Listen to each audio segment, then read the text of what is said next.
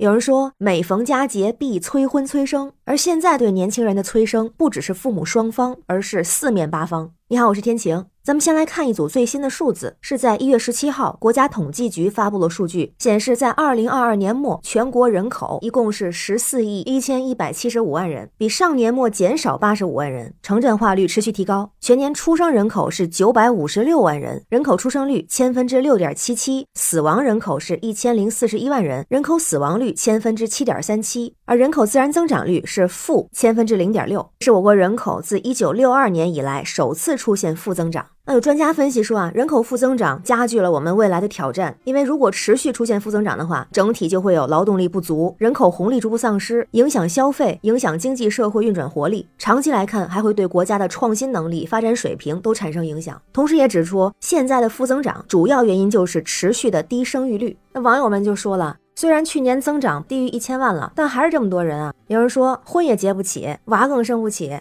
哎，不过也有人提到啊，前两天不是也有专家发言上热搜，好像感觉未来生娃很乐观呀。因为那位专家给出的数字，当时小伙伴都惊呆了。就在前两天，有一位名校的社会与人口学院的教授在接受媒体采访的时候就说，根据他们的团队对大学生群体开展的调研来看呀，有百分之八十的大学生理想状态是生育两个孩子，极少数人希望生三个，而一个都不想生的丁克群体只有百分之四。当时那个新闻是瞬间就上了热搜，大家看到之后眼珠子都快掉地上了，就觉得这数字是怎么来的呀？后来很快，这个专家出来回应，说是媒体误读了，说他们做的这个调研啊，其实是有两个数字，第一个是想了解大学生的理想子女数，第二个是意愿子女数，就是打算生几个。那媒体报道的呢是第一个数字，也就是大学生平均理想子女数是一点八六个，而平均意愿子女数是一点三六个。同时有将近百分之五十的大学生意愿子女数少于两个。专家也说明了，实际上更合适的是用后一个数字。同时也强调呢，大学生还处于婚育年龄早期，所以变动性很大。那询问有关生育意愿的结果本身也不会太准确，但是这两个数字之间的差异越大，表明生育阻力越大，这一点是非常有意义的。可是很多网友听到这个说法之后，依然不买账。就这个数字到底是怎么来的？调研了什么样的人？什么地方的人？多少个人？多少男生？多少女生？这数字是真的吗？是编的吗？也有人说，就算大学生真的这么想，想生娃，但是专家也说了，这个数字不一定准确，他们也善变。同时，也有人认为，专家怎么说都有理，不管是善变还是善编，这也是一种社会性催生。而专家看起来好像只是说一说，但各地可是真的有催生行动，一线大城市也加入了催生的行列。比方说，深圳就在这个月十一号发布了育儿补贴管理办法，就明确了生育第一个、第二个、第三个子女补贴的几个数字。比方说，生育第一个子女的，办理出生入户后发放一次性的生育补贴是三千块。另外，每年发放一千五百块钱的育儿补贴，直到该子女满三周岁，三年累计发放补贴七千五百元，平均每年可领取两千五。生育第二个子女、第三个子女也包括这些项，每一项的数字都是增加，意思就是生娃就发钱。如果你现在拼命努力生了三个孩子，能领到的补贴总额就是三万七千五百块钱，合计每个月领到一千零四十一块。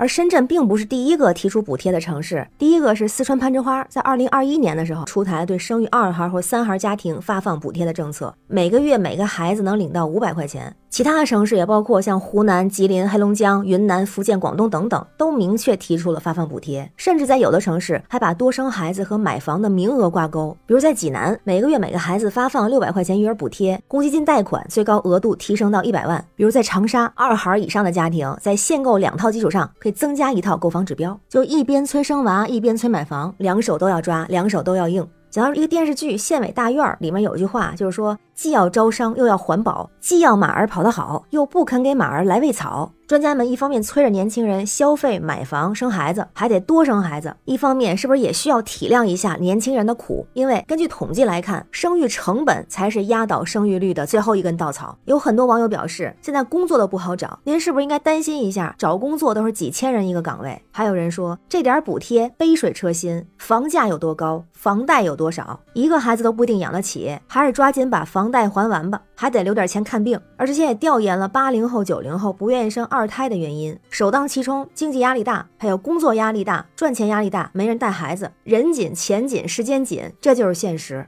也有人说，生娃养娃虽然说是奶粉钱，但实际上奶粉、尿片甚至都已是很小的一部分。更主要的是孩子的教育、医疗，甚至成年后的结婚、买房才是占了大头。再看一个很特别的数字，在关于零到十七岁孩子全国养育成本的统计里边，高居第一的是上海，超过了一百零二万，北京紧随其次，接近九十七万。那三十一省市养育成本的平均数字是四十八点五万元，是人均 GDP 的六点九倍。那这个倍数排在全球第二，据说排在第一的是韩国，而咱们国家城市的养育成本平均是六十三万，也是显然高于农村。从大的层面看，催生这件事情可以理解，因为它关乎国家的发展。但是专家们是不是也需要先想一些方法，看看怎么去解决年轻人的就业压力、经济压力、生活压力？催不是办法，加压不是办法，减压才是途径。那关于这个问题，不知道您是怎么看？欢迎在评论区留言，咱们一块儿聊。我是天晴，这里是雨过天晴，感谢您的关注、订阅、点赞和分享，也欢迎加入天晴的听友群，绿色软件汉语拼天晴下划线零二幺四，